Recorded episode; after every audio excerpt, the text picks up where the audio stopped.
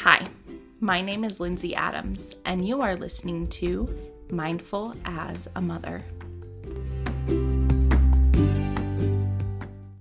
I have been so excited to tell you that my course is finally ready. I will be launching soon, and I cannot wait for you guys to see this. The topic is coping for kids how to help your child manage difficult emotions without the meltdown. I know that so many of you are going to love and benefit from this.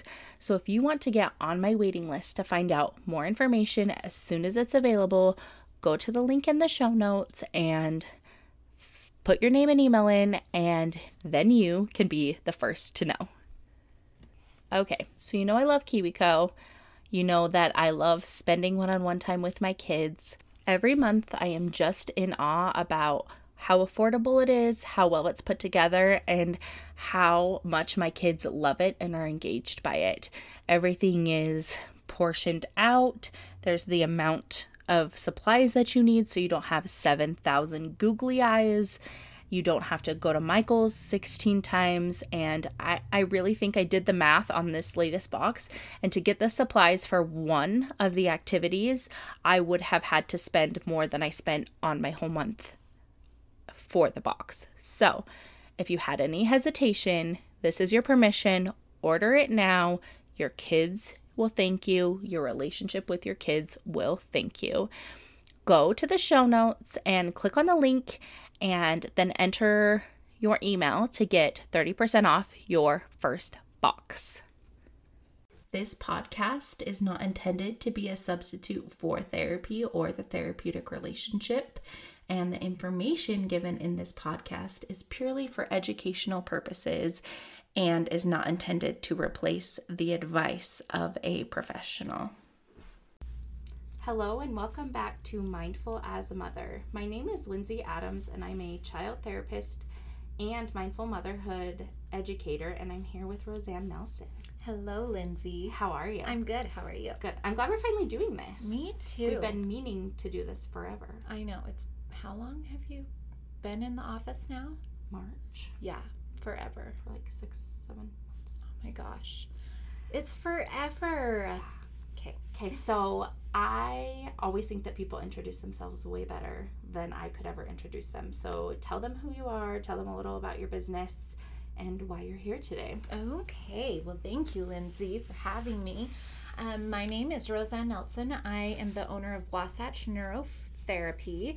Um, I help people that are struggling with mental health, behavioral issues, and um, cognitive issues as well. And so I have a practice in Bountiful, and I work in an autism center consulting, and I work in a drug and alcohol treatment center as well, consulting. Yeah, and neurofeedback is amazing. And I we'll get into that and like what it does and how it helps in a little bit. Okay. But first, how many kids do you have? I have four beautiful children, three boys and one girl. And tell their ages because you have like a wide range. Oh my gosh, I'm basically raising kids for like 40 years. And I always joke about that. So, my oldest is going to be 18 on no, in November, and then my other my second to oldest is going to be 16 in December. And then my third son is 8, and then my daughter just turned 3. So, there's lots of age gap. Yes. Every stage of parenting at once. Yes, and it's hard, but I've learned to kind of just roll with the punches. Yeah. Yeah. You've had an interesting ride in motherhood. to say the least. You've learned a lot, I Oh, think. yeah. So tell me kind of about your addiction and about your journey to like becoming sober and how that applies to parenting. Okay, so I had a lot of trauma early when I was in my early teens, and it led me down the path of pills. And so the doctors gave me basically whatever I wanted, and I learned to take those instead of cope with emotions and feelings. And so I struggled with addiction probably from the age of 16 to 32 years old. And, you know, it was my addiction led me to trying different things, hanging out with bad people. Um, you know, it pulled me away from my two oldest boys. It pulled me away from my third son, which was horrible as well. Um, how deep do you want me to get? Should I tell him the Uh, yeah. dirt? Okay. Yeah.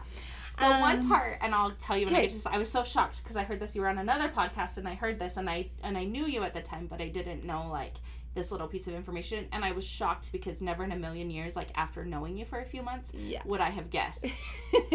so here's the shocker, everybody. I actually got in trouble with charges from doctor shopping and I got sent to prison. So the Utah State Prison became my home for 18 months. And Like, okay. Yeah. That's Sorry. our son just laughing. That's my child. He's enjoying his life. Yes, he's he's living his best life in Office 17. um, so yeah, I went to prison and I did their drug program called Excel, and I just wanted to turn my life around and change it. And so I went to prison. When I got out, I went to sober living and got a job 12 days after getting out of prison as a case manager at a place called Annie's House. So I started working in the recovery field. I mean, immediately, which was very challenging for somebody trying to get used to the outside world when you've been cooped up in kind of a scary place for 18 months. Yeah. So how old were your kids? So your youngest was not around, but the older three. Older three. When you went into prison, or that's what? a good question. So I know that Mr. Gagers, he's my eight year old. So he was, oh, he was a, almost, or he was a little over a year and a half. Now I've got to do the math. And so I think Carson was about 12 years old and then Connor was 10 years old. But Carson and Connor, they had a mother that was on and off. Like I thought I was protecting my children by not being around them and having them be with their dad. I didn't realize how much that actually hurt them, of course, Mhm. when you're trying, you know, when you're not around. They need a mom. And I didn't realize how much me thinking I was protecting them was actually hurting them Right. And just to clarify for everyone listening, her two older kids are from an ex-husband. Mm-hmm. and then her middle child is from a different man, and then her younger child is from her partner now. And this sounds so ghetto, but yeah, I've got three baby daddies. no, that's okay. I just think it's important because like your older two were with your ex-husband at the yes, time, they and were. then Gage, the middle one, was with his dad at the Yes. time. Well, his dad was really abusive and he had his own issues. So he actually ended up in prison as well. And he still struggles with all of his addiction, which is challenging because we have to navigate that with my eight year old. I think he's the one that struggled the most with dealing with the trauma from me and his father, Mhm. unfortunately. Mhm. So. So you've been sober for how long now? It has been over six and a half years. So in February, it will be seven years. That's so amazing. Isn't that crazy? That seems like forever. to go from someone that was in prison wasn't able to see her children as often as she liked wasn't able to mother her children to like Mhm. owning a business being as successful as you are in seven years is amazing Thank you, like Lynn. that's so amazing It's crazy. And I have three out of four of my children living with me.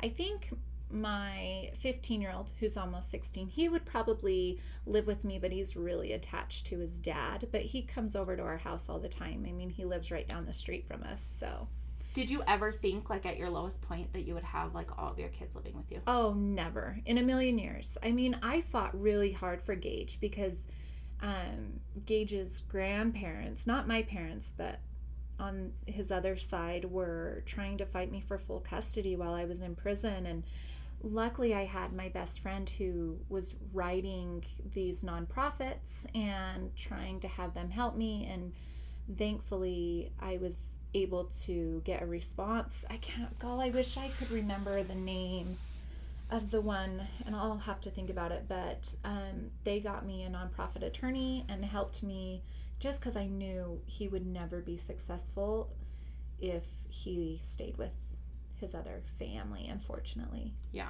And I think you're seeing that now. That now, yeah, Yeah. For sure. So you're at kind of an interesting phase in recovery where I know that, and I hope they're Oh, okay with me sharing this. Your can- older two boys have been, well, all of your older kids are in therapy, right? Yeah, uh, all of them. Yeah, Harper, the three-year-old's the only one that's not. Yeah, yeah. So, um, and you are very involved in therapy, which Mm-hmm. I can imagine as a therapist, having done these sessions myself, involves hearing a lot of trauma that you have caused, which cannot be easy. No, So, it's like, um, kind of sitting through that now that you're this completely different person, but um, like you do a really good job of like holding space for your kids and acknowledging the trauma that they've been through and taking accountability. Yeah. Um, it's been really challenging because, you know, when they talk about not having a mother figure and when they're talking to their therapist, it's hard to not step into that shame and that guilt like, oh, I've ruined my children. And to definitely see the struggles that they've had because they haven't had a strong mother around when they were younger. Um, that's hard, but I think I can only do my best with them now. And they always tell me how proud they are of me, and we just, you know, I don't know if I even answered your question. Yeah. I think, yeah, them being in therapy and hearing the struggles and the problems that I've caused them, um, it hurts, but I know I can't use that as like a source to go get high or just to disassociate because it's not possible now. I have too many responsibilities. So, Mhm. So, how do you mother differently now versus when you were in active addiction? Um, I'm present. I think that's the biggest thing. And I think I became kind of a strict mom. And I know, like, my two oldest boys, they can't get away with anything. Like, I know that. I- it's so bad. Like, I know when they're trying to lie to me. I know when they're like trying to just tell me they're going out and doing things they shouldn't be doing. And it's funny because nothing, they just can't get anything by me. And so, um, yeah, I think how I mother my kids now is I'm probably more strict. Um, I wish I could hold more space for my older boys, but it's hard with teenagers because they don't, they just want to be with friends. Mhm. And so at their ages, a sophomore and a senior, it's like even trying to get them to come home for dinner is a challenge. So Do you appreciate motherhood more now? I appreciate motherhood so much more. Um, I was 21 when I had Carson, but I think the hardest thing was I just had him young and I was dealing with somebody else's addiction and kind of got drugged back into, you know, I was sober for a period and got drugged back into the addiction, but I wanted to be that perfect mom that, you know, I thought taking him to church and doing all of that was Mm-hmm. being the perfect Mm-hmm. in quotation marks mom but yeah so it's i appreciate it so much more What tips or advice do you have for a mom who's newly sober and caused some damage with her chi- child or children and their relationships from addiction? um so the advice i would give a mother newly in recovery um, when your children decide to talk to you about some of the things they went through with you while you were using don't hold on to that shame and that guilt. Just listen. And if you need to speak with a therapist, if you need to speak with a friend because you're struggling, um, definitely reach out to people. Um, make sure you're doing a lot of self care and self love. Um, I think that's a huge part of staying sober. So that's what I'd probably offer. And I, I think you said this. I'm just gonna throw my therapist two cents in because I can't resist. I guess Do Um, it. Like having knowing what space is for you and what space is for your child, right? Like so when your child's talking to you, being able to show up as the supportive role in that, and it not being about you and your feelings, but then when you, but then also after you leave the situation, taking care of you and your feelings. Yes, I think that's perfect.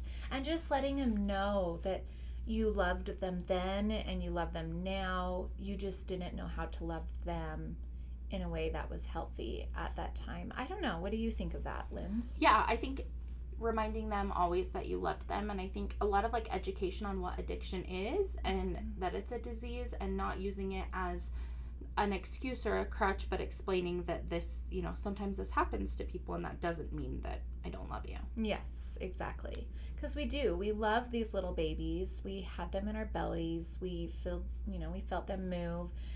And you know the crazy thing about that is when i i remember going when i would be away from my children, it was like you had to put up this wall and totally disassociate and just live your life like mm-hmm. it the sound does that sound bad? Like like they you didn't have them because it was so hurtful and it hurts so bad to even be away from your kiddos. Yeah yeah. So. And i think you just it's another layer of like covering up the feelings right? Yes like with the addiction is just exactly.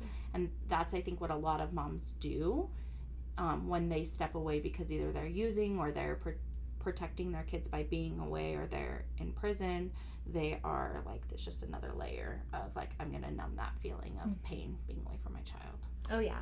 And definitely reach out to a therapist. I think you need to make a life coach a therapist your best friend when you're new in recovery. Um, and i would definitely go to meetings. Like that was my biggest thing. I was on the board of the South Davis Recovery Club. And that was huge, but it just was a lot of responsibility when I was like opening this, my Wasatch neurotherapy. Um, so I stepped down, but I just love the meetings and meeting the community and talking to people that get you and understand you. Um, that was huge for me. Yeah, that support network, yes. whatever that looks like for you. Yeah.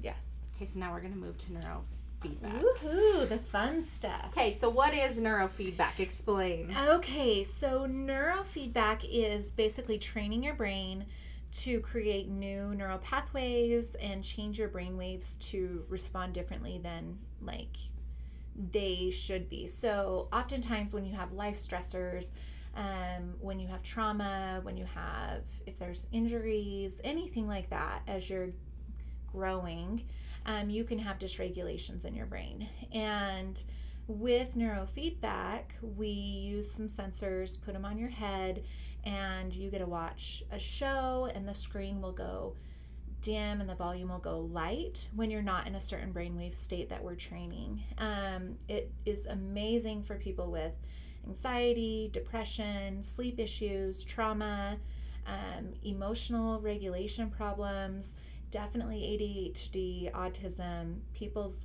people with traumatic brain injuries, um, dementia. I mean, there's so many things that neurofeedback can be beneficial for. It's so cool too. Like the brain is so fascinating, and I've done it in your office and yeah. Sam's also done it. And the interesting thing is is Sam picked up on it like and is able to get his brain in the right waves way Yay. faster than I was because I think kids are so neuroplastic that yeah. they it just is like so much easier for them. And yeah. me and my brain's like, mm, I'm too old and slow for this. Oh, it's so hard. Like I have some kiddos that do absolutely fabulous at it and then I'll get 40 year olds and 50 year olds in and they're not to say anything. I mean, I'm almost 40, but like they get so frustrated and they're so stubborn and they're like, it doesn't, it's not working and their scores are low. And I'm like, our brains are just stubborn and you've created these strong negative neural pathways. And so we're trying to make it a positive one. And those negative neural pathways are strong. so, yeah, they really are. And they're hard to un untrain. I don't know if that's yeah. the word, but no, untrain. that's good. That's a good word. Um, so what is the process like when people get started with neurofeedback? Okay, so what I normally do is do something called a QEEG on somebody. So basically, you wear a cap that has 19 EEG sensors on it, and you can use I use a gel for that, but I'm purchasing a cap that doesn't use any gel or paste, which everybody loves because I don't have to mess with your hair. um, but basically you do a portion a test with portion with your eyes open a portion with your eyes closed and then it will give me a report and it will show me all the different dysregulations through your brain. It will look at how strong and weak your brain waves are in certain 19 locations.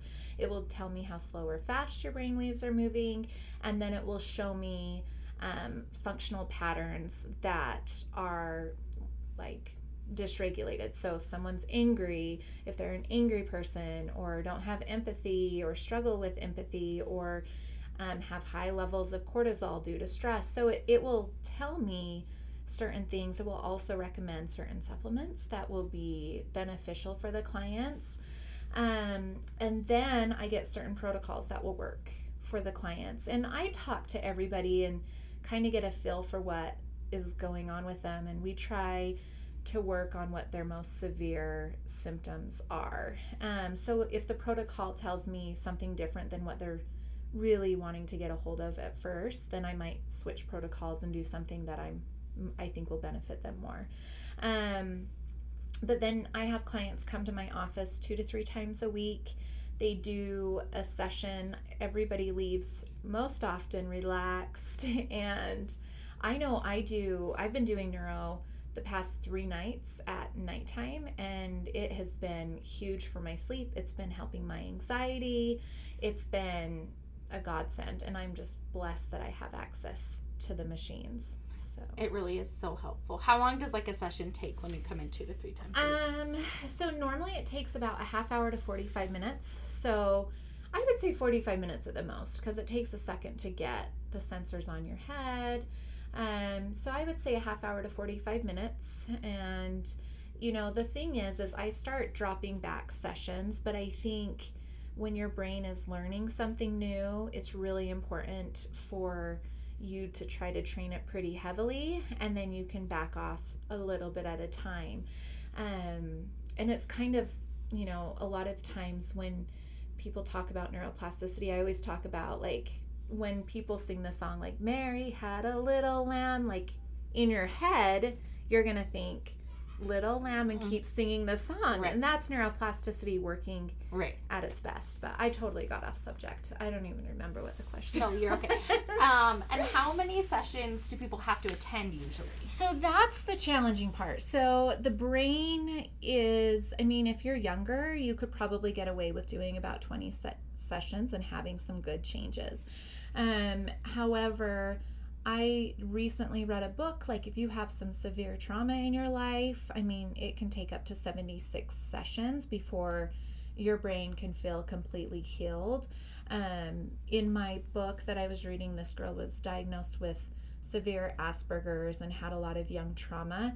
And um, the author of the book was like, You can't even, I never would have thought Asperger's was even a diagnosis because once you meet her, she's so bubbly and she was just a different person after neurofeedback. So that was really, really cool to read. Um, so I would say anywhere between 20 and 60 sessions, but you'll feel better. Um, I have some people that feel better after like three or four sessions. Some people feel automatically better, but I would say after 14 sessions is when it starts making some permanent changes. That's so awesome. Yeah. It is really the coolest thing ever. Yeah, I love it. I have to look at my questions. That's fine. Oh, how can we find? Well, first, you have to show your mom fell. Oh, my mom fell. Let's think of. I have I so many to joke about that. Um, mom fell. Oh my gosh, Lindsay, I haven't even. I have so many mom fells, and you were joking during a break about going to prison. Prison was her biggest mom fell. Yes, if you know me, you know I have a very mean sense of humor. But. No, I, it's true. That's a mom fell. Yeah. Um, I would think my most recent mom fells. God, I have them every single day. That there's a lot of them. I'm trying to think. Is there something funny with like Harper Gage? I'm trying to think I did something like a week ago with Harper and Gage, and I was like, oh my gosh, I can't believe I just did that. But I can't even now remember. So, but you need neurofeedback for your memory. I am. In fact, I have protocols that I'm working on right now because when I did my QEEG, it said that my short term and my long term memory was shot. And I'm like, yeah, this is a perfect example, people, of why neurofeedback is amazing because it will help with memory. I need to do a QEEG. I want to see what's wrong with my brain. You're gonna die. Like when I did mine, um, I did one, redid one like three weeks ago, and I had Connor, my 15 year old, help me, and I put him to work. I'm gonna train these boys. Um, they like everything on it was exactly right. It talked about how I was totally out of energy and all the supplements that I was needing, and I was like, this is exactly me. But I can't think of a mom fell, Lindsay. Well, I mean, we could leave it at going to prison. Let's leave it at going to prison. Let's Or- leave it. I'm trying to think. I feel like there was. Something I did just recently, and I told you about it, I think. I don't know. Um well, I've forgotten to pick Gage up from school. Oh, I think yeah. that's like a big mom fell. And then I like oh my gosh. That's a common one too. I think a lot of people People do do that. that. Oh yeah. Um I do that. I've done that twice already and it's like the new school year. so the office lady is not that happy with She's me. not your biggest fan. Yes. And then I had our nanny go and pick Gage up, and I forgot it was early out, so I didn't let her know because she wasn't used to getting Gage on Fridays.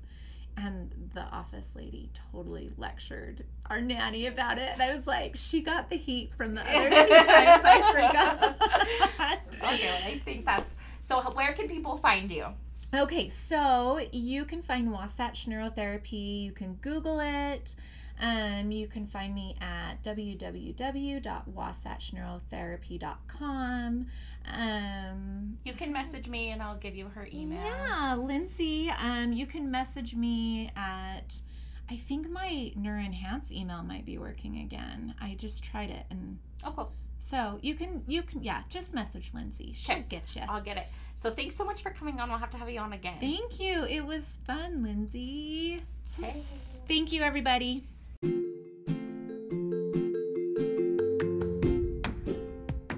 If you want more of Mindful as a Mother, you can find me on Instagram at Linz underscore Adams LCSW.